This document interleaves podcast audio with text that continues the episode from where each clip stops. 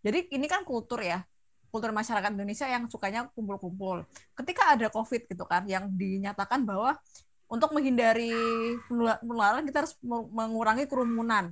Pesan seperti apa sebenarnya yang harus kita uh, bingkai jika sudah bertabrakan dengan eh, kultur-kultur uh, yang ada atau yang ya tadi itu yang aku contoh-contohkan persepsi dan sebagainya karena orang ketika dikasih risiko di masa sekarang justru denial gitu justru defense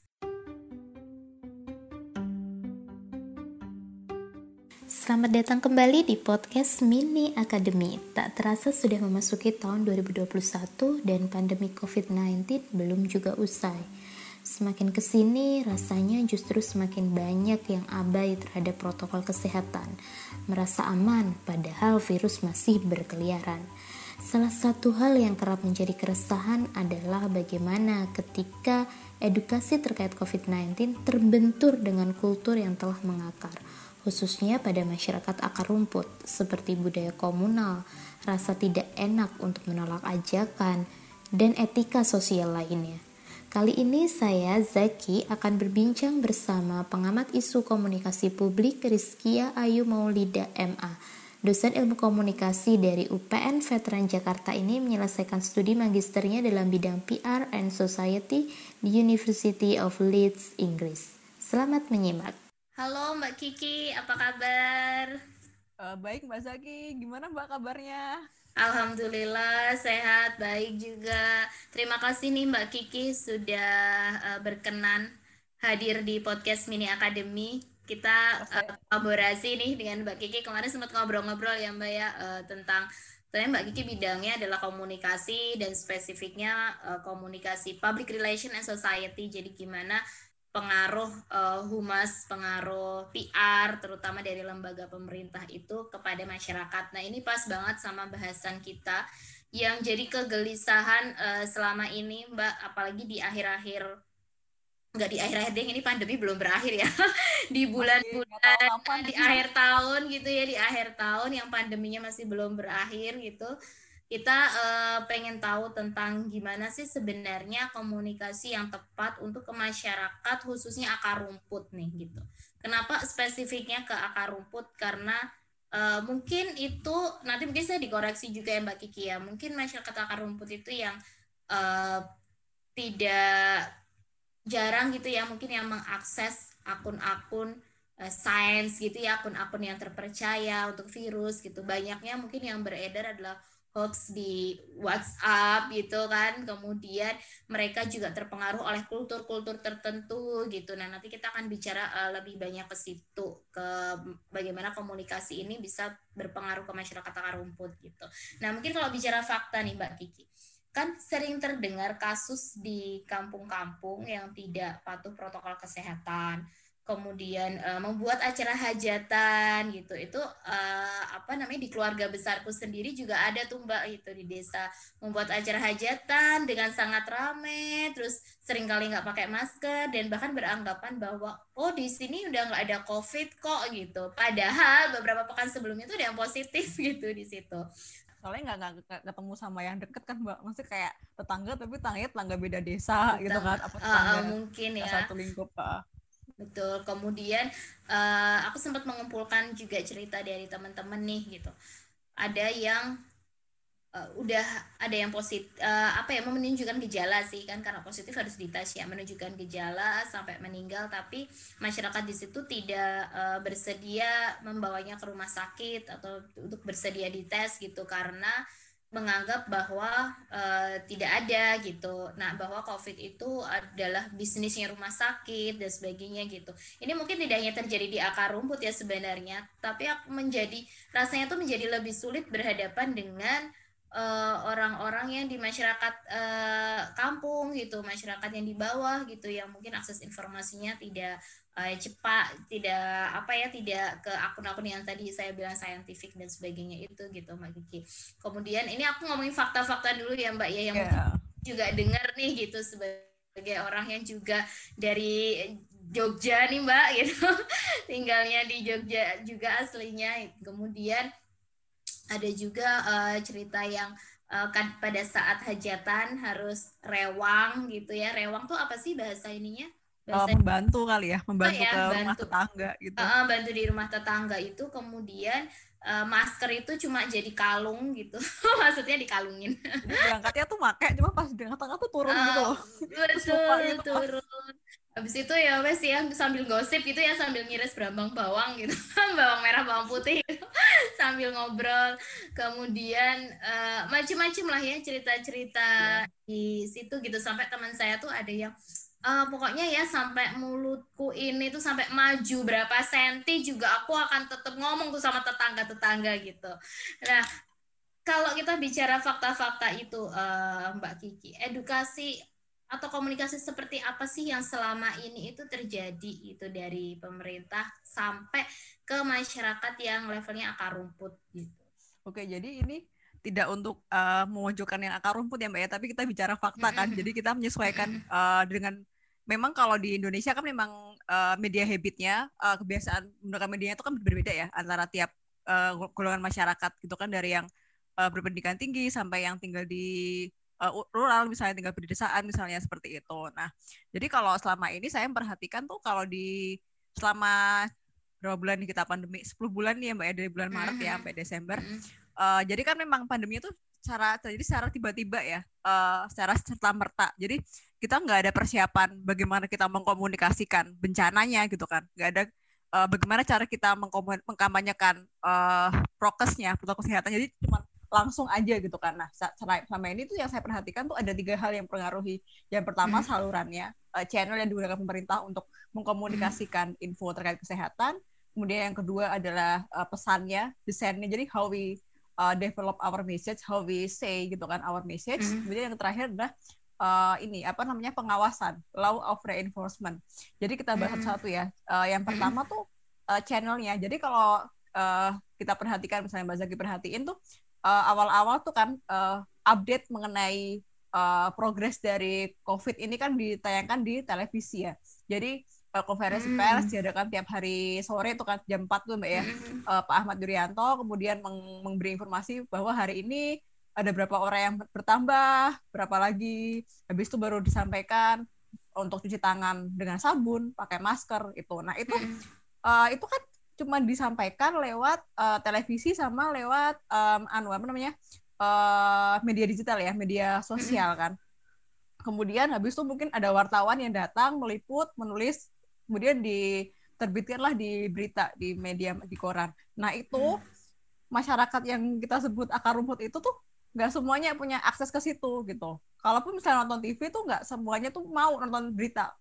Ya ditonton misalnya kayak infotainment, sinetron, ya kan Mbak? Relate sekali kan siang-siang gitu kan. Nah, nah itu jadi jadi infonya tuh nggak sampai karena mereka tuh memang nggak milih untuk mengakses seperti itu, ngasih info itu gitu kan. Kalaupun misalnya mereka punya sosmed gitu kan, jadi memang semua akun pemerintah, akun lembaga pemerintah tuh gencar mempromosikan prokes dari mulai misalnya bahkan yang nggak berhubungan sama kesehatan. Misalnya kalau uh, kita perhatikan, kalau Kemenkes memang dia mempromosikan tentang prokes. Kemudian tapi kalau misalnya kayak Kemenhub dia mempromosikan tentang uh, bahaya bahayanya mudik gitu kan atau misalnya um, Kemendikbud promosikan tentang uh, kuliah online jadi semuanya itu mempromosikan uh, hal yang berkaitan sama COVID gitu kan cuma masyarakat secara luas tuh nggak semuanya tuh mau membuka itu gitu jadi seperti yang Mbak Zagi ceritakan hmm. ada algoritma di Instagram ketika orang nggak pernah melike nggak pernah interaksi dengan akun-akun tersebut maka nggak akan muncul di feednya. Seperti itu kan. Nah mm-hmm. gimana kalau orang memang dia tuh nggak pengen tahu tentang info tentang kesehatan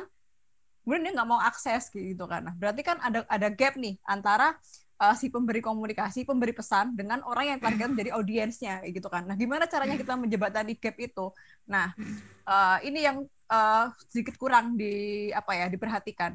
Jadi harus ada orang yang dia tuh uh, mengisi gap itu yaitu uh, dengan komunikasi tatap muka gitu. Jadi harus menggunakan misalnya pembuka pendapat di kampung-kampung, misalnya ketua RT, ketua RW, uh, eh, Pak Lurah misalnya, atau uh, Ibu PKK gitu. Jadi memastikan bahwa info yang disampaikan oleh masyarakat, oleh pemerintah itu di atas dia sampai ke bawah gitu. Jadi ketika masyarakat nggak mau nih, nggak mau akses, nggak mau cari tahu, kita yang jejelin ke mereka, kita yang datang info ke mereka hmm. gitu. Itu kan udah tanggung jawab ya Mbak. Maksudnya kalau kita bicara, yeah. sorry, uh, kalau kita bicara soal uh, masyarakat nya sendiri untuk akses itu kan uh, apa ya harusnya kan memang tanggung jawabnya kan memang dari atas gitu kan ya, ya. untuk memastikan bahwa info ini sampai kita kan nggak bisa nyuruh bahwa kamu dong harus mulai informasi gitu kan. Ini memang sudah tanggung jawab dari pusat walaupun kita tahu ini semua tanggung jawab bersama. Tapi kalau ya. kita bayangin bude pak d gitu ya pak deko budeku gitu misalnya Susah kan gitu.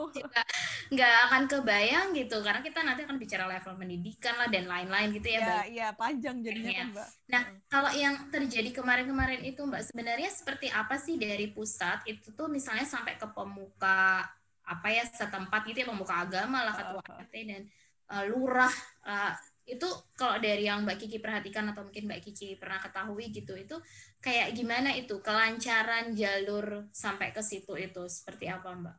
Nah itu setahu setahu saya ya di beberapa daerah lah itu tuh nggak nggak ada uh, perintah khusus gitu jadi cuma ada instruksi bagi pimpinan, hmm. bagi pemuka pendapat uh, daerah ya uh, setempat lah untuk memberikan membantu pemerintah dalam menginformasikan protokol kesehatan. Tapi tidak ada misalnya surat perintah yang mengikat yang buat mereka wajib melaksanakan. Nah kalau instruksi berarti kan tergantung orangnya mau atau enggak gitu kan punya uh, inisiatif atau enggak gitu kan. Kok dia nggak peduli sama gitu ya? komunitasnya, uh, ya udah gitu kan. Hmm. Hmm. Jadi nggak mengikat, cuma sekedar instruksi aja gitu kan. Nah itu kan tergantung inisiatif dari pemuka pendapat setempat itu gitu nah hmm, oke okay, nah, itu channel ya, ya. Uh, channelnya hmm. itu itu itu yang pertama hmm. kan terus yang kedua hmm. uh, bagaimana kita menyampaikan pesannya gitu jadi kalau uh, kampanye prokes ini ya mbak ya kampanye untuk menjit, mengikut menunjuk masyarakat mengikuti prokes itu kan kita nggak cuma sekedar memberitahu kan kita meminta untuk mereka untuk merubah sikap gitu kan. Tadinya misalnya cuci tangan nggak pakai sabun terus berubah jadi mau pakai sabun hmm. gitu kan. Tadinya uh, mereka nggak hmm. tahu nih kalau ternyata uh, kalau bersin itu tuh ada ada ada etikanya loh. Jadi kan nggak banyak orang yang tahu tuh kalau kita hmm. bersin tuh kan harus pakai siku tangan gitu kan mbak. Nggak bisa gini doang garis gini. Nah itu kan nggak banyak orang tahu. Itu kan berubah sikap gitu kan. Nggak cuma sekedar tahu tapi dia harus mengikuti. Nah untuk mengikuti itu kan orang tuh nggak nggak bisa cuma dibilang uh, penularan melalui droplet dan airborne aduh nggak nggak tahu gitu kalau saya hmm. saya nggak tahu tapi kalau kalau misalnya dibilangin misalnya uh, ketika anda mengikuti prokes ini maka anda akan terhindar dan kalau terhindar berarti anda sehat maksudnya harus dikasih tahu apa sih resikonya jika kamu oh, melanggar okay. prokes gitu dan apa keuntungannya hmm. untuk anda jika melanggar prokes jadi ini misalnya cerita nih kalau misalnya hmm. uh, mbak Jagi perhatikan gitu kan uh, waktu awal pandemi ini kan banyak sekali uh, orang yang bekerja secara harian gitu kan yang tidak mengikuti prokes nah ini di luar di luar bahwa mereka harus dibantu ya sebenarnya. Tapi maka mereka maka mereka tetap uh, ngotot ya harus ke jalan. Karena mereka nggak nggak tahu resikonya tuh mesti gini. Kalau mereka nggak ikut nggak ikut prokes eh nggak ikut nggak juga jualan mereka tahu mereka bakal kelaparan. Itu hal yang mereka tahu. Tapi resiko ketika mereka nggak ikut prokes mereka uh, mereka misalnya tetap di rumah gitu kan mereka nggak nggak ngerti corona tuh kayak apa gitu. Jadi mereka hanya mengikuti apa yang familiar untuk mereka gitu. Karena mereka nggak paham resiko corona tapi kalau lapar mereka paham akhirnya mereka mending ini mending mereka tetap kerja. Karena mereka ya gak punya gambaran kalau misalnya sakit corona tuh kayak apa kayak gitu. Jadi harus dikasih uh, argumentasi gitu. Apa sih keuntungan untuk anda? Mengapa mengikuti prokes dan apa resikonya kalau anda nggak mengikuti? Seperti itu kemarin itu enggak, apakah kurang mbak menurut mbak Kiki uh, risiko sama itu? Karena kalau misalnya di di kita ya atau di aku gitu kan dari awal udah udah kebayang ngerinya corona gitu. Jadi mau nggak mau aku yang menghindari lah gitu kan. nah kalau yang dilakukan tadi kita kembali lagi setelah dari channel itu pesannya apakah uh, ke outputnya itu apakah kurang atau gimana gitu? Jadi nggak bisa cuma memberikan fakta info tapi harus berusaha memberikan uh, persuasi jadi berusaha menyentuh emosi dari oh, okay. uh, eh, audiensnya gitu jadi oh, berarti kalau boleh dibilang kemarin itu yang terjadi adalah data disajikan yang tadi kita kembali ke TV tadi ya data disajikan kemudian uh, diucapkan bahwa kita harus pakai masker jaga jarak jaga kerumunan tapi kemudian yang kurang adalah kata-kata nih kalau kembali nih ke kata-kata yeah. misalnya ya uh -uh. kata-kata agar anda terhindar dari atau jika anda melakukan ini anda akan sehat misalnya gitu anda yeah uh, hidup apa ya anda akan bisa bekerja lebih lama nantinya dan iya, lain-lain. Ya, cara gitu. cara persuasinya. Jadi gini, okay. uh, ini uh, gambarannya seperti ini Mbak. Jadi kalau Mbak Zaki perhatikan, misalnya kalau dulu nih uh, di bungkusan rokok itu kan ada kalimat tuh, rokok dapat menyebabkan uh, sakit jantung, lemah janin, gitu kan. Terus hmm. kemudian karena itu tulisan nggak ada efeknya, hanya diganti dengan gambar paru-paru rusak. Nah, kenapa sih harus pakai gambar paru rusak? Biar orang tuh ngeliat takut kan, takut. Jadi mereka punya bayangan kalau orang sakit karena rokok tuh kenapa, kayak apa sih? Nah, diharapkannya dengan adanya pesan takut itu orang jadi berhenti. Nah, contohnya seperti itu gambarannya. Jadi pakai tulisan nggak ngefek karena nggak ada gambarannya akhirnya digambar digambarlah sesuatu yang bisa memicu rasa takut gitu kan rasa uh, apa ya namanya kalau di covid gitu. nggak gitu. bisa tapi kan ya mbak ya kita nggak bisa. menggambarkan memvisualisasikan itu ya memvisual kok jadi uh, belibet belibet memvisualisasikan kondisi sakit covid gitu. Uh, bisa sih mbak kalau kalau menurut saya. Jadi misalnya bisa tuh digambarkan misalnya uh, dibikin ke, ke uh, stories di iklan. Misalnya jadi misalnya uh, prosesi pemakaman covid. Misalnya Pak A meninggal kemudian uh, keluarganya nggak bisa ikut nganterin gitu kan terus digambarkan tuh ada berapa nisan di pemakaman jadi kayak dibikin cerita. oh ya kayak iklan-iklan di TV itu ya uh, story uh, uh, kalau dibikin cerita. oh uh, keluarganya ada yang kena yang uh, uh, jadi biar orang tuh merasakan gimana nih seandainya hmm. saya meninggal karena covid terus saya nggak nggak punya orang yang ngantri saya pulang itu kan menakutkan gitu kan atau misalnya kemarin tuh hmm. ada yang share di twitter tuh tentang kalau orang kena covid tuh bisa sampai 50 juta biaya, biaya Sorry, suara biaya. anak saya tadi Iya maaf, maaf.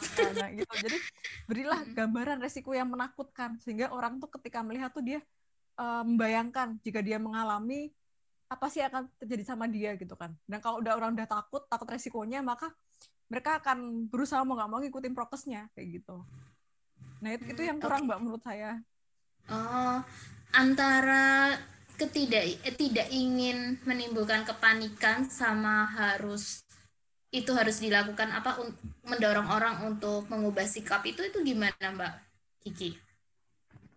Gimana? Jadi antara apa mbak? Antara antara uh, sorry aku kepotong kayak tadi. Antara kan tadi kalau misalnya dikasih gambar dan sebagainya uh, apa ya kampanyenya itu lebih lebih dalam lagi sampai menyentuh ya. emosional gitu. Uh, gimana agar tidak menimbulkan kepanikan yang berlebihan tapi tetap bisa mengubah sikap gitu pesannya itu harus kayak nah. gimana gitu jadi kalau saya perhatikan tuh bahkan uh, kita nggak nggak perlu bikin ani ya apa namanya uh, pesan yang bikin takut tapi misalnya kayak misalnya gini uh, kita baca headline berita aja kadang-kadang tuh yang di dijadiin judul tuh malah yang hal-hal yang bombastis misalnya kayak mm -hmm. dalam dalam satu hari seribu orang uh, meninggal karena covid kayak gitu kan mm.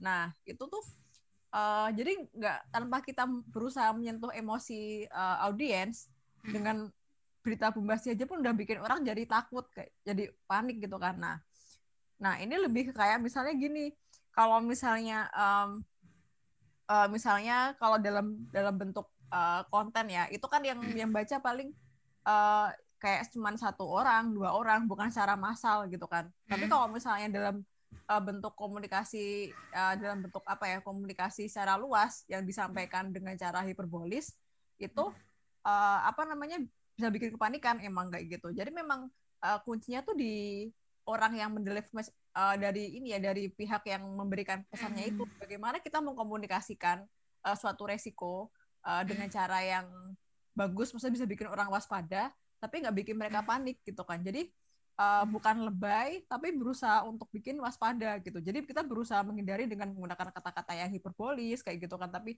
kita lebih mengkomunikasikan fakta tapi faktanya itu pakai cerita. Jadi orang tuh bisa uh, connect dengan relate itu, bisa gitu ya? relate, mm -hmm. uh, seperti itu. Gitu. Oke hmm, oke okay, okay. kemudian setelah itu ada pengawasan mbak Kiki tadi yang aspek ya yeah, law enforcement. Nah okay, ini pengawasan ini juga penting karena kan kadang-kadang kayak dari uh, dari uh, yang berotoritasnya itu kan hanya diberikan aturan misalnya uh, tidak boleh berkumpul misalnya. Tapi kemudian ketika ada perkumpulan tuh kadang-kadang lepas gitu. Jadi kayak cuman mm-hmm. dikasih tapi nggak ada follow up-nya kayak gitu. Nah untuk pengawasan ini kan berarti dibutuhkan nggak uh, cuman dari pusat tapi juga dari komunitas ini. Jadi uh, di tiap-tiap daerah, tiap-tiap kampung harus ada uh, pihak yang bertanggung jawab untuk mengawasi pelaksanaannya dari protokol kesehatan gitu. Jadi bisa dibilang untuk komunikasi COVID ini kita tuh pakainya multi layer communication. Jadi tidak bisa hanya mengandalkan pemerintah pusat, tapi juga harus dari pemerintah daerah, kemudian turun lagi ke komunitas. Jadi ada strata-strata yang kemudian saling membagi tugasnya karena kalau pemerintah pusat kan nggak mungkin dia ngawasin sampai kampung-kampung kan kayak gitu tapi hmm. uh, ketika daerah misalnya dia sudah punya kuasa akan daerah tersebut maka dia bisa melakukan koordinasi dengan pimpinan setempat gitu kan dengan uh, ketua RT. Nah, kalau menurut Mbak Kiki kemarin apa yang terjadi Mbak yang kemarin itu faktanya terkait dengan pengawasan ini Mbak?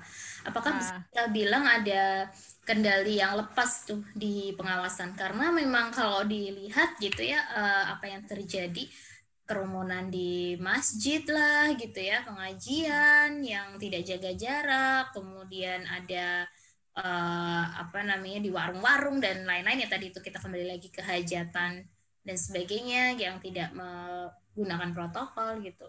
Apakah ada kendali yang lepas tuh Mbak di situ? Iya Mbak. Jadi memang emang susah ya iya. Mbak ya. Jadi kayak ini hmm. tuh ketika dari pusat ya udah memberikan komando, kemudian turun ke daerah itu kan tergantung ada masing-masing pimpinan daerah kan. Jadi itu kan berarti hmm. tergantung kebijakannya masing-masing gitu kan. Ada yang hmm. dia tuh kencang gitu kan semua semua RT RW di apa di diikat gitu kan untuk melaksanakan. Mm-hmm. ada yang dia cenderung lus gitu kan tergantung inisiatif warga kayak gitu. Nah itu kan kalau misalnya uh, di tempat yang warganya tidak inisiatif gitu kan nggak ya berarti nggak ada apa-apa karena nggak ada yang nyuruh gitu kan. Misal kalau di Jogja misalnya uh, ada beberapa daerah yang dia tuh secara mandiri melakukan lockdown gitu kan. Nah cuman karena waktu itu kan karena uh, kurang info kali ya. Jadi uh, lockdown tapi kemudian kerja bakti kayak gitu loh. Jadi kan iya lockdown itu, uh, membuat spanduknya bersama-sama. Daun. Ya ya gitu gitu membuat spanduk daun. lockdown bersama-sama terus makan bareng di situ ya kan? I iya makanya. Terus Jangan. jaga jaga poskonya sambil bergerombol. Nah, itu kan berarti infonya nggak nggak full. Tapi masyarakatnya hmm. inisiatif cuma mereka nggak ada pengarahan nah itu itu kan berarti ada gap tuh kan? Uh, antara... tapi ini menarik mbak. Uh, gimana mungkin kita kan bisa memanfaatkan model sosial itu ya mestinya. Modal sosial bahwa kalau misalnya di Jogja nih yang terjadi dulu uh, ketika orangnya itu tadi kembali pasang kampungnya untuk lockdown gitu dan mereka bergotong royong untuk jaga untuk mewujudkan itu gimana uh, ini kan kayak dua sisi mata uang ya. Kalau misalnya modal sosial gotong royong ini digunakan, ini tuh bisa bagus gitu. Tapi uh, modal sosial kita yang guyup, yang kohesif gitu ya masyarakatnya uh -uh. sangat kohesif. Uh -uh. Ini uh, ber bertentangan gitu dengan uh, protokol kesehatan COVID karena harus jaga jarak menghindari kerumunan dan sebagainya gitu dan itu tuh kan sangat mengganggu psikologis sosial gitu ya kayak psikologis masyarakat Iya. Uh, di kayak ini, Indonesia terutama gitu ya di Asia hmm. gitu pada umumnya gitu. Gimana tuh Mbak kita bisa memanfaatkan model sosial itu? Jadi gini ya, emang ini apa namanya? Uh, bertubrukan gitu kan Mbak sama uh-huh. kultur kita gitu kan yang komunal uh-huh. gitu kan mementingkan kebersamaan uh-huh. kolektif gitu kan satu sisi kan jadi modal tuh ya jadi orang-orang saling membantu uh, uh, tangganya yang dia harus harus uh, isolasi dini dibantuin makanan kan hmm. kan banyak kan bayang kayak gitu. Hmm. Nah ini ada dua perspektif yang bisa kita uh, kita ini ya kita kaji. Jadi yang pertama hmm. tuh berarti kan dengan adanya uh, inisiatif seperti itu ya dari masyarakat ya untuk saling membantu, saling berusaha menjaga, berarti harusnya dimanfaatkan oleh yang di atas untuk uh, memberikan uh, pengarahan gitu, memberikan uh, apa ya instruksi gitu kan. Jadi mereka udah mau nih, cuma info tentang ininya tuh nggak ada info tentang uh, protokol kesehatan yang baik itu kayak apa kayak gitu kan. Akhirnya kan malah jadi ini ya apa namanya kurang terarah gitu kan. Nah itu kan karena kekurangan info itu kan kayak gitu. Berarti kan harusnya dimanfaatkan. Atau kalau misalnya bukan oleh otoritas berarti oleh pihak-pihak yang misalnya punya akses lebih. Misalnya seperti uh, kampus atau pendidikan misalnya. Atau uh, lembaga kesehatan yang mereka tuh hmm. punya kepedulian untuk memberikan pengarahan ke masyarakat. Karena masyarakatnya udah mau nih udah mau saling bantu kayak gitu kan. Hmm. itu yang pertama. Terus yang kedua ini berarti saya uh, nyambung nih uh, sama jadi ini kan kultur ya kultur masyarakat Indonesia yang sukanya kumpul-kumpul. Ketika ada covid gitu kan yang dinyatakan bahwa untuk menghindari penularan kita harus mengurangi kerumunan. Sebenarnya budaya kita tuh banyak yang mengajak orang untuk melakukan uh, kegiatan kumpul-kumpul seperti kayak uh, acara pernikahan misalnya atau uh, pengajian itu kan sebenarnya kumpul-kumpul. Dan kalau misalnya nggak dilakukan itu kayak melanggar uh, budaya sendiri gitu kan. Kayak udah udah mengakar di diri kita. Orang kalau nikahan tuh harus dirayain. Kenapa kalau nggak kalau nggak ntar uh, jadi fitnah gitu kan. Gitu kan kulturnya kayak gitu. Nah untuk bisa uh, menginternalize gitu kan merubah mindset masyarakat bahwa ternyata nggak apa-apa loh kita uh, punya acara nikahan tapi nggak dirayain gede-gedean, nggak undang orang tetangga. Nah itu berarti kan tergantung ke cara penyampaiannya. Berarti kalau kayak gitu siapa sih harus menyampaikan kira-kira? Oh berarti misalnya uh, pemuka agama misalnya atau uh, tetua adat. Jadi misalnya kalau dibilang misalnya kalau kita nikahan tapi nggak undang-undang itu ntar menimbulkan fitnah gitu kan. Nah, terus kalau misalnya yang bicara yang menyampaikan itu adalah pemuka agama misalnya Pak Ustadz saya bilang kalau oh nggak apa-apa kok uh, tidak dengan acara walimahan atau resepsi tapi cukup dengan syukuran berupa pemberian uh, hamper misalnya. Itu kan karena yang bilang adalah seorang pemuka agama yang uh, segala petuahnya itu diikuti oleh masyarakat maka masyarakat akan percaya bahwa oh tidak apa-apa saya tidak mengikuti uh, budaya. Karena ini uh, karena yang bilang adalah uh, Pak Ustadz yang saya tahu bahwa itu benar yang dia bilang seperti itu kayak gitu. Nah terus? Mbak ini uh, sebenarnya kita semua tuh kan tahu ya mbak ya kalau kita uh, harus menggandeng gitu ya namanya uh, apa sih stakeholders tempat yang kayak kepala orang-orang yang dipercaya gitu ya uh, ya, dia punya istilahnya lah. itu ya. Mm, orang leadernya sorry opinion leader. Iya, opinion leader di yang lokal gitu ya di uh di situ gitu.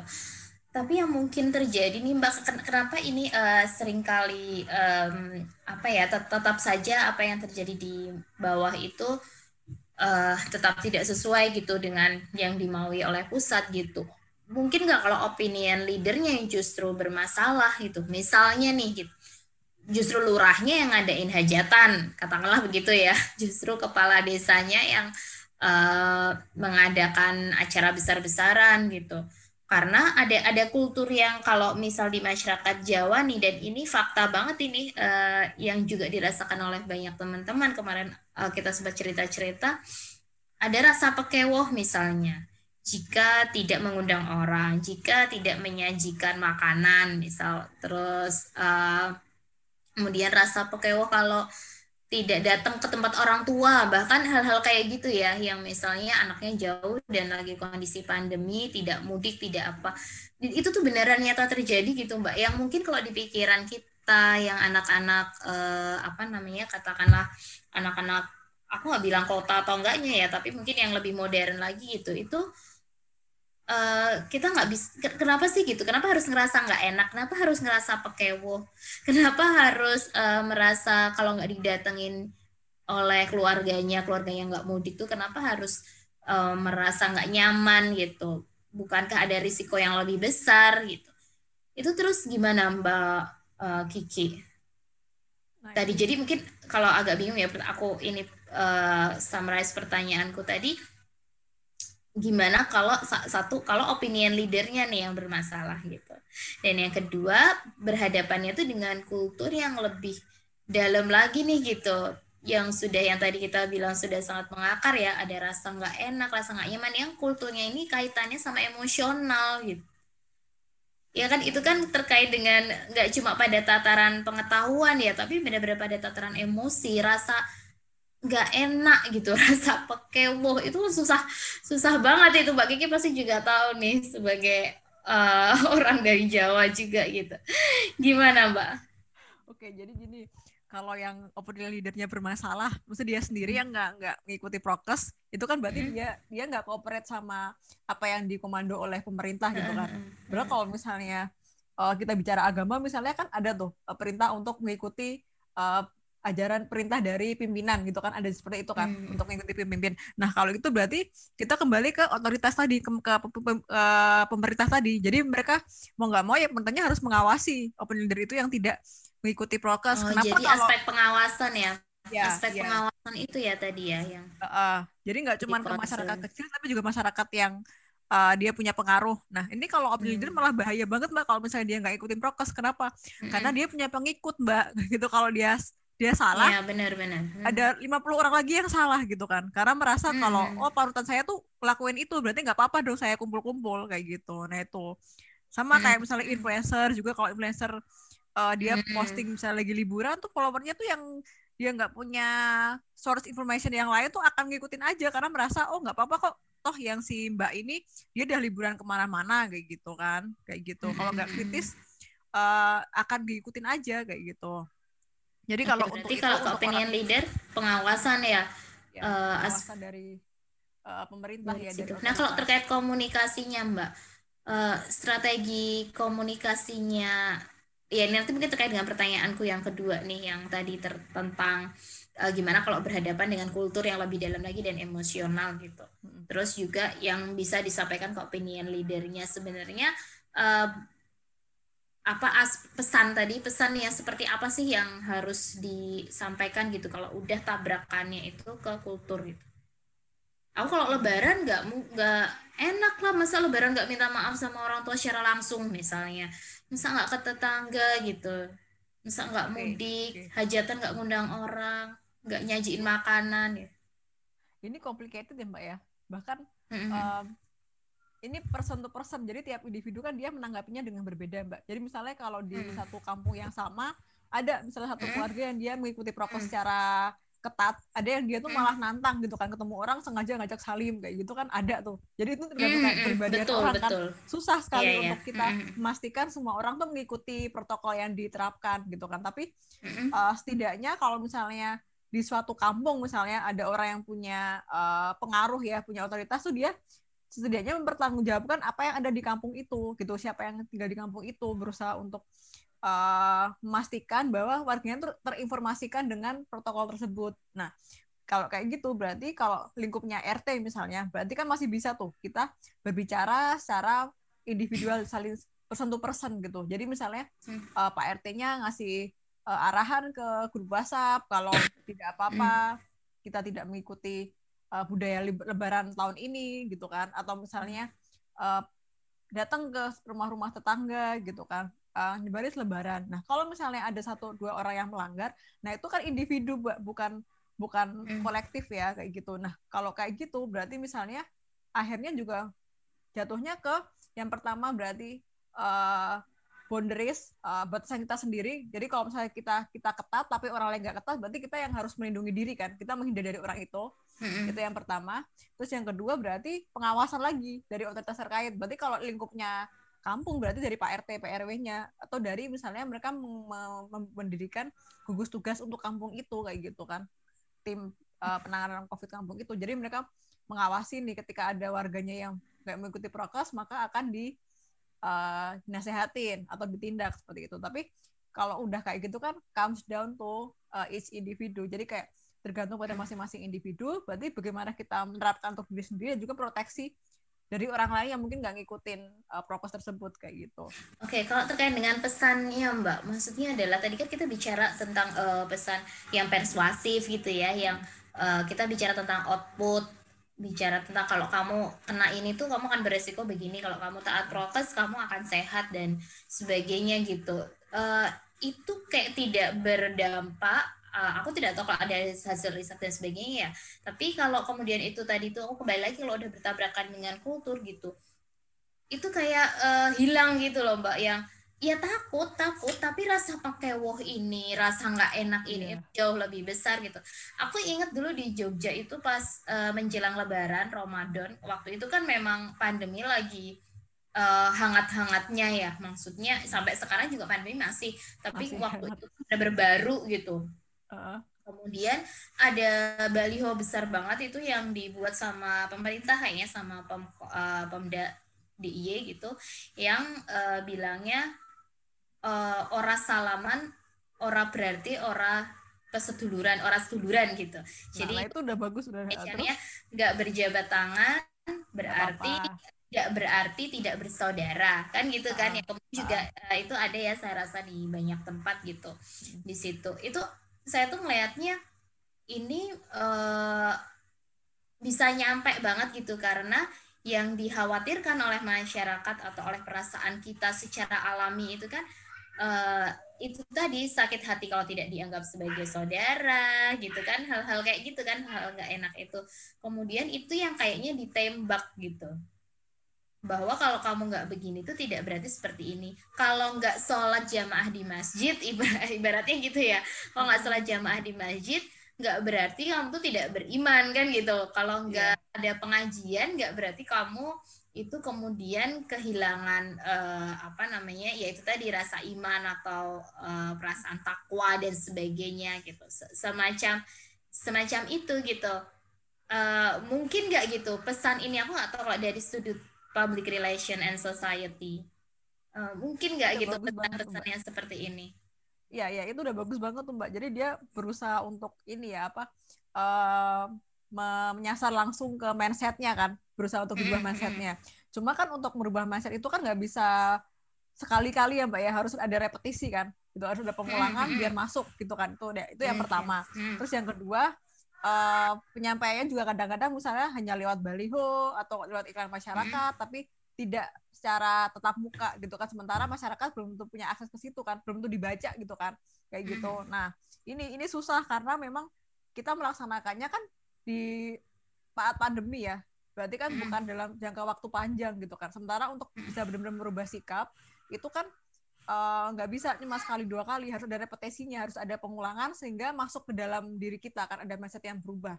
Nah itu. Berarti kan kalau kayak gini karena kita harus melakukan sesuatu dalam waktu yang pendek waktu singkat berarti uh, jatuhnya ke pengawasan. Karena kalau hanya dengan metode komunikasi tidak akan bisa mengefek kecuali masyarakatnya memang dia sangat aware tentang kesehatan gitu kan sudah punya kesadaran sendiri tentang kesehatan sehingga mereka tahu gitu kan kalau eh, nggak uh, apa-apa nggak mengikuti budaya asalkan uh, karena ini situasinya sedang tidak ideal. Tapi kan nggak semuanya seperti itu. Mau nggak mau harus pakai pengawasan karena nggak cukup ininya waktunya untuk merubah sikapnya itu.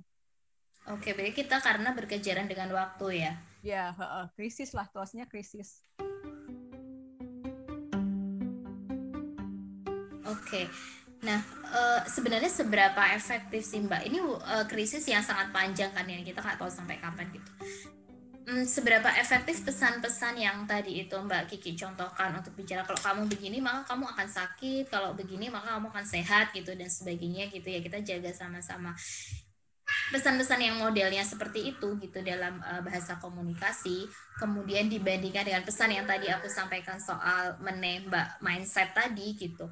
Mana sih yang uh, lebih efektif untuk jangka panjang? Kalau tadi kita berkejaran dengan waktu mungkin kita bisa bilang uh, ada aspek yang lain ya atau aspek pengawasan tadi gitu. Tapi kalau dari segi pesan nih dari segi message-nya yang lebih efektif yang mana tuh mbak jadi kalau untuk jangka panjang, uh, ini kita ngomongin ini ya, bukan cuma waktunya ya, tapi juga konteksnya. Jadi kalau konteksnya itu untuk yang pertama tadi tuh, ketika kita ngomongin resikonya, itu kan terjadi uh, saat pandemi baru mulai terjadi ya, ketika orang belum banyak tahu tentang COVID. Jadi mereka memberikan info secara general gitu kan, seperti um, cuci tangan, mengikuti progres, sebagainya. Kemudian kalau yang kedua yang kita pakai kita langsung ke mindset ya, ke budaya, itu kan dalam konteks saat ada event tertentu misalnya lebaran atau mudik gitu karena itu itu kan uh, berbeda ya. Uh, apa tujuannya tuh berbeda. Satunya uh, untuk menghindari masyarakat melakukan uh, hal yang berkaitan sama budaya itu. Kemudian satunya lagi tuh untuk jangka panjangnya agar selamanya mereka mengikuti prokes kayak gitu kan. Nah ini kalau misalnya kita ngomongin jangka panjang sebenarnya kan covid itu kan self limiting disease ya. Jadi penyakit yang sebenarnya bisa kita sembuhkan dengan cara kita mengikuti prokes gitu kan. Misalnya uh, cuci tangan, terus misalnya uh, menjaga kesehatan. Nah, itu sebenarnya kalau seandainya masyarakat Indonesia sudah punya kesadaran akan itu dari dari lama, nggak akan susah menyuruh mereka gitu. Berarti kan uh, ini jatuhnya jadi ke kita berusaha untuk memunculkan kebiasaan baru gitu kan, yang masyarakatnya lebih peduli sama higienitas, sama menjaga imunitas, sama lebih tahu etika ketika kita bersin. Nah, itu kan butuh pengulangan juga kayak gitu kan. Jadi kalau misalnya uh, untuk jangka panjang untuk merubah sikap masyarakat gitu kan, kita lebih ke kampanye komunikasi kesehatan, lebih ke berusaha menemukan kebiasaan baru gitu yang uh, tadinya kita masuk rumah tuh nggak semua orang tuh cuci tangan dulu, sekarang mau nggak mau harus. Nah itu berarti harus ada uh, penanaman kebiasaan baru gitu. Jadi nggak cuma sekedar untuk hanya COVID, tapi juga untuk kesehatan secara umum, untuk uh, uh, bagaimana menjaga diri kita secara secara seluruhan gitu, nggak cuma untuk menghindari COVID seperti itu. Oke, berarti kalau tadi boleh saya uh, summarize gitu, kalau yang untuk mindset tadi itu bisa dilakukan di konteks-konteks tertentu gitu ya. Yang tadi terkait lebaran, mudik atau uh, hajatan dan lain-lain gitu. Tapi kemudian uh, terkait dengan output kalau kamu nggak prokes itu tuh bisa sakit apa pun nggak hanya covid gitu. Kemudian kalau uh. kamu tak prokes bahkan bisa lebih sehat dan uh, sebagainya gitu yeah. dari uh, dari situ ya ya jadi, jadi lebih kayak menumbuhkan kebiasaan baru Oke, okay, kalau mau jangka panjang itu fokusnya pada untuk menumbuhkan kebiasaan uh, barunya gitu. Tapi kalau mindset tadi dilakukan pada bisa dilakukan pada konteks-konteks tertentu gitu. Complicated juga ya aku uh, masih yeah. masih agak-agak bingung juga di kepalaku gitu.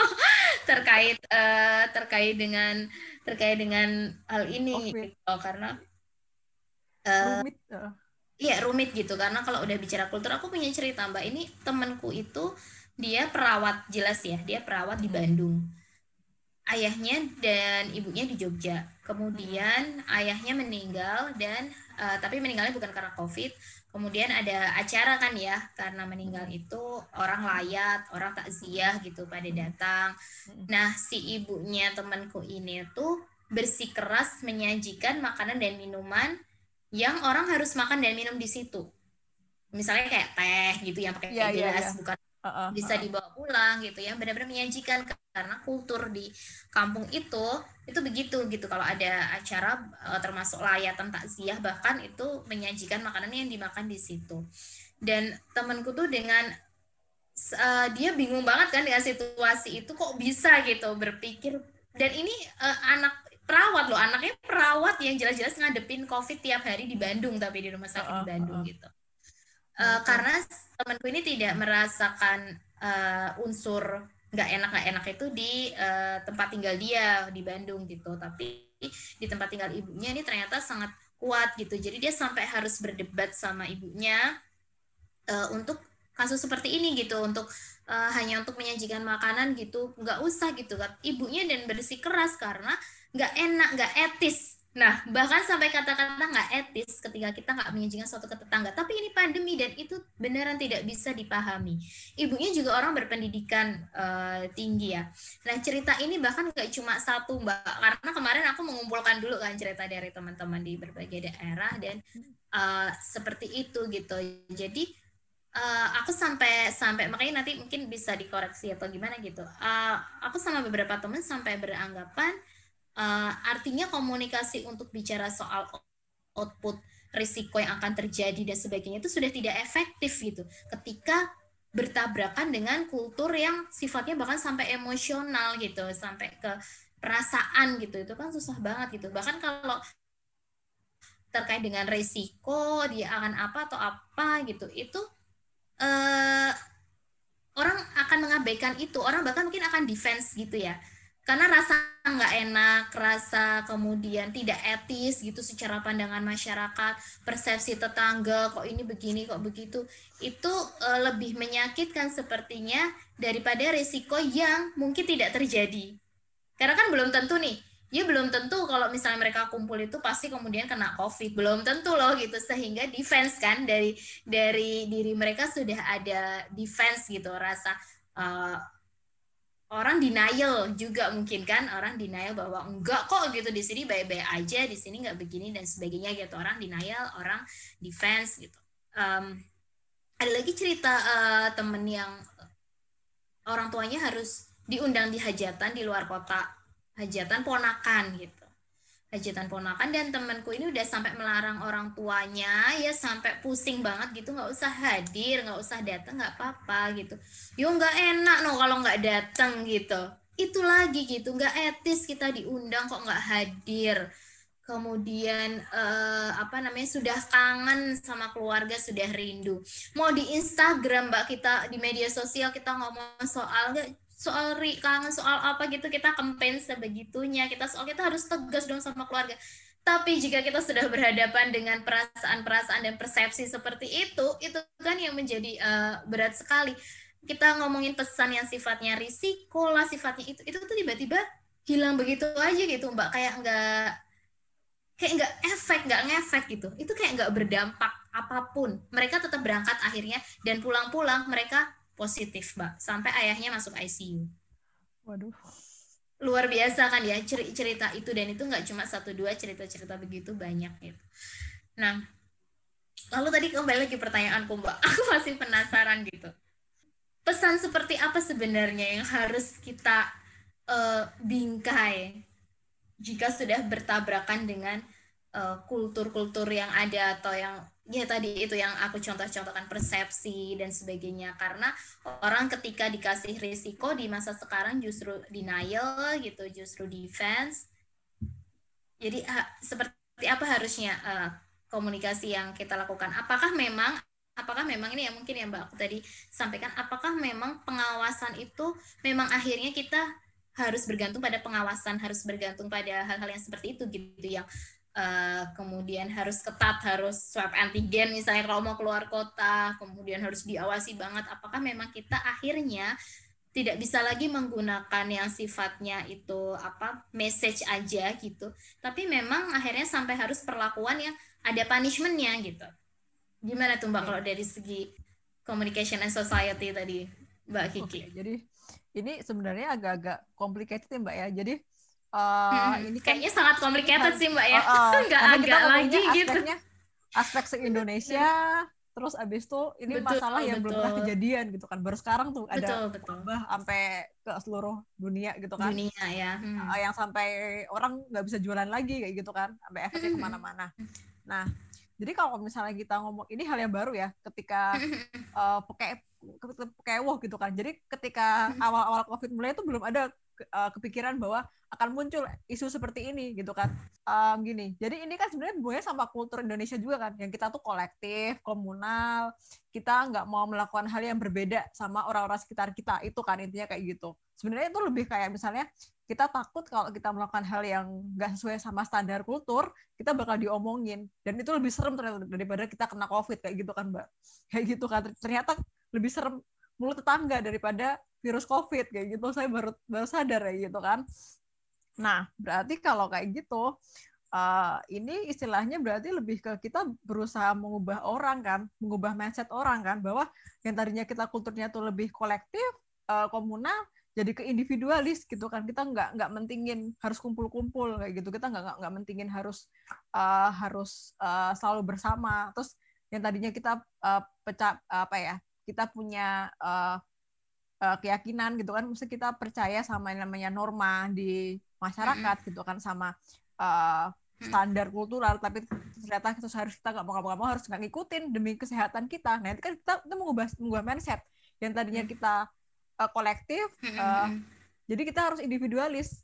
Jadi apa pun yang kita lakuin nggak masalah. Yang penting nggak menyakiti orang lain. Jadi kayak gitu kan akhirnya. Nah ini susah banget mbak. Mbak mesti bahkan jangankan yang uh, ibu-ibu yang udah umur 50 tahun ya. Yang seumuran kita aja tuh sebenarnya takut juga sama omongan tetangga kan, Mbak, kayak gitu loh.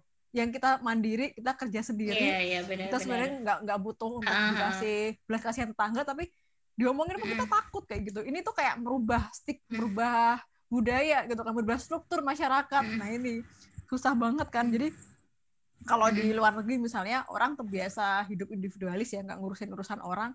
Disuruh ngurus apa disuruh lockdown gitu kan. Suruh kita isolasi mandiri pun mungkin nggak masalah karena mereka nggak punya keinginan nggak punya apa ya nggak punya rasa kecewa kalau nggak bisa kumpul-kumpul. Nah di sini beda mbak. Ternyata nggak enak ada rasa nggak enak.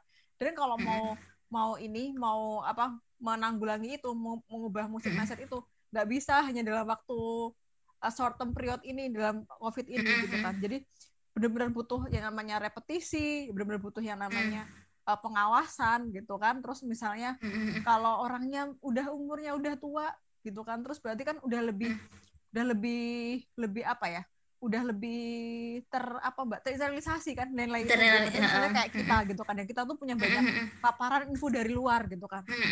Bayangin misalnya kalau tua kita di keluarga kita yang dari umur masih kecil sampai umur 60 tahun tinggal di desa yang sama di daerah situ. Juga kebayang mbak. Jadi pikirannya dia tuh cuman apa yang berlaku di situ dia nggak punya pandangan tentang daerah luar. Nah itu kan lebih susah lagi mbak kayak gitu kan. Nah kalau mengubah kultur itu saya lebih setuju dengan waktu yang short term period ini dengan pengawasan mbak mau nggak mau gitu. Jadi kita tetap harus mengkomunikasikan gitu kan dengan harapan orang akan melakukan hal itu sesuai kesadarannya sendiri. Tapi ketika misalnya ngeyel ya udah mau nggak mau harus ada pengawasan kayak gitu harus diawasi. Karena emang nggak cukup waktunya untuk bisa merubah orang seperti itu. Oke, emang nggak cukup waktunya sehingga mau nggak mau dengan pengawasan. Alternatif itu mungkin nggak sih Mbak memberikan alternatif uh, misalnya tadi kasusnya ketika misal orang supaya tidak perlu mengadakan ajar hajatan sampai bahkan sampai di pemerintah itu uh, pemerintah setempat gitu ya memberikan uh, humas itu memberikan alternatif. Ya kayak tadi kalau lebaran itu oh silakan bisa video call gitu. Jadi sampai bahkan harus memberikan opsi agar masyarakat itu punya uh, punya alternatif gitu. Jangan-jangan uh, kita itu bingungnya masyarakat uh, tadi aku kembali lagi ke masyarakat di kampung dan sebagainya itu bingungnya adalah kalau tidak begini terus apa yang harus apa lagi? Iya gitu pakai cara apa lagi gitu. Iya uh, iya benar nah agar agar orang itu uh, untuk mengantisipasi rasa-rasa ya kultur-kultur komunal dan sebagainya tadi rasa tidak enak lah dan lain-lain gitu ya rasa kangen dan sebagainya itu kemudian uh, mereka cuma butuh opsi. Kalau misalnya aku tidak mengadakan acara pernikahan dengan cara kayak gini misalnya aku tuh harus mengadakan dengan cara seperti apa gitu.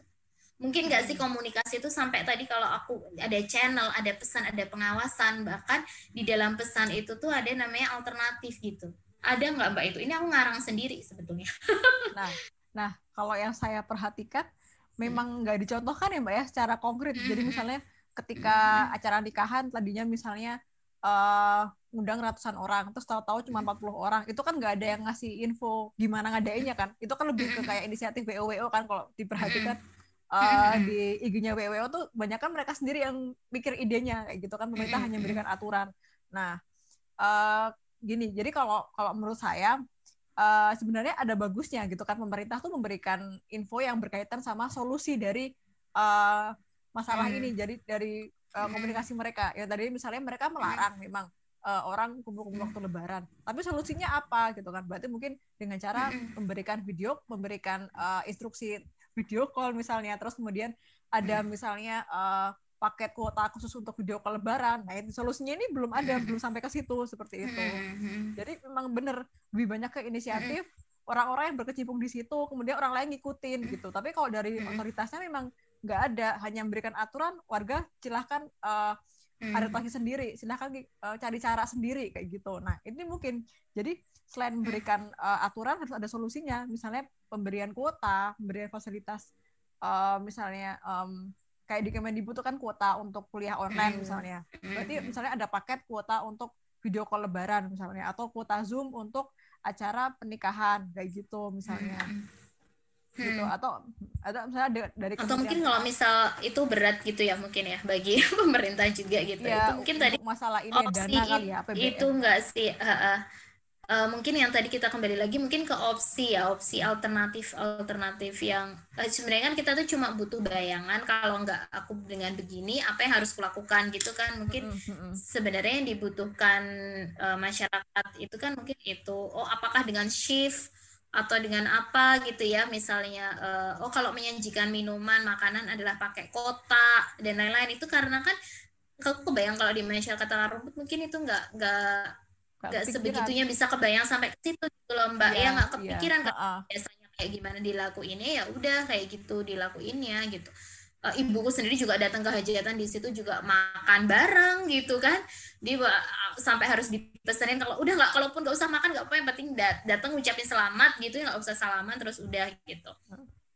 Uh, yeah. kan semacam itu ya uh, jadi kan terus baru ibu baru uh, orang tua tuh baru kepikiran oh ya kayak gitu tuh bisa ya gitu. Jadi kadang mungkin alternatif gitu ya mungkin pemerintah nggak sampai harus ngasih apa tapi mungkin opsi-opsi yang uh, entah melalui media iklan mereka atau contoh-contoh gitu kan itu juga mungkin tadi aku balik lagi ke channel yang Mbak Kiki sampaikan tadi yang uh, ada tentang pesan tadi ada tentang cerita yang dibangun tentang risiko. Nah, mungkin ini cerita yang dibangun tentang opsi atau alternatif gitu ya yang bisa yeah. Iya. uh, dilakukan. Ya kalau dulu kayak lebaran itu kan ada banyak uh, iklan video call gitu ya. Hmm. Jadi orang tuh punya bayangan oh ternyata bisa dengan cara ini gitu. Karena sekarang HP juga udah banyak di uh, keluarga di masyarakat masyarakat desa juga banyak gitu yang memiliki gitu. Jadi uh, berarti di di, dari segi komunikasi sendiri sangat mungkin ya Mbak pesan itu tidak hanya sampai ke output, sampai ke risiko, tapi bahkan sam, bisa memberikan alternatif itu tadi ya, yang kalau pemerintah juga mampu itu bahkan sampai memberikan solusi gitu. Bisa sampai yeah. sejauh itu sebenarnya ya message yang kita develop gitu, yang kita bangun yeah. gitu. Jadi uh, luar biasa uh, Kiki. Mbak dikit.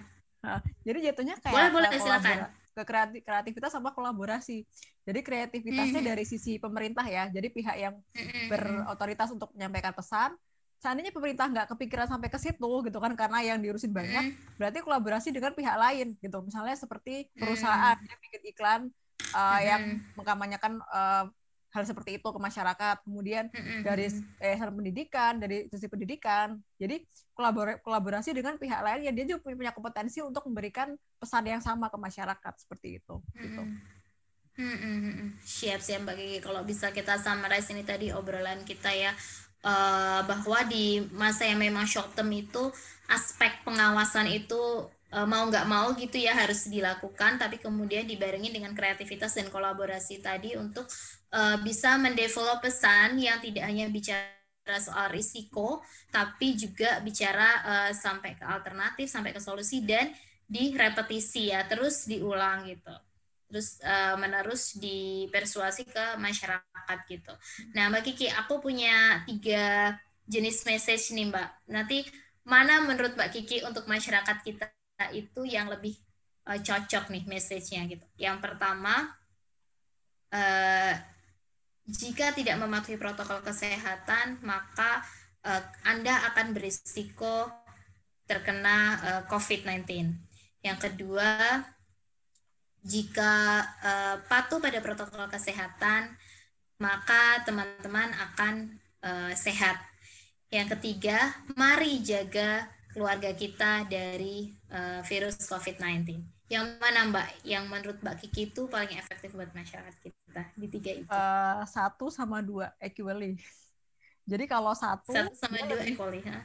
Uh, dia, dia lebih ke berusaha untuk mengeksplor rasa takut masyarakat ya jadi pendekatannya tuh dengan fear base, uh, fear base ini ya, uh, fear monggo lah kayak gitu kan. Terus yang kedua yeah. adalah lebih ke positif gitu kan. Apa sih efek bagusnya gitu. Nah ini tergantung sama psikologis masyarakatnya sendiri gitu. Kalau misalnya mereka kadang-kadang tuh orang kalau nggak dipaksa tuh nggak mau, mbak. Kalau nggak diancam tuh nggak mau gitu. Masalahnya itu. Jadi untuk masyarakat yang sudah punya kesadaran tinggi, yang kedua tuh efektif karena memberikan ajakan ya, memberikan rasa optimis gitu kan. Ketika anda mau mengikuti prokes maka keluarga anda akan selamat gitu akan sehat. Nah itu kan hmm. optimis tuh.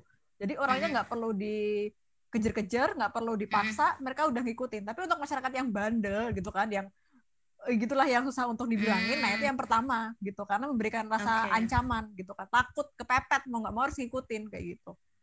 Mereka nggak denial tuh mbak. Nggak makin defense gitu kalau dikasih yang takut gitu.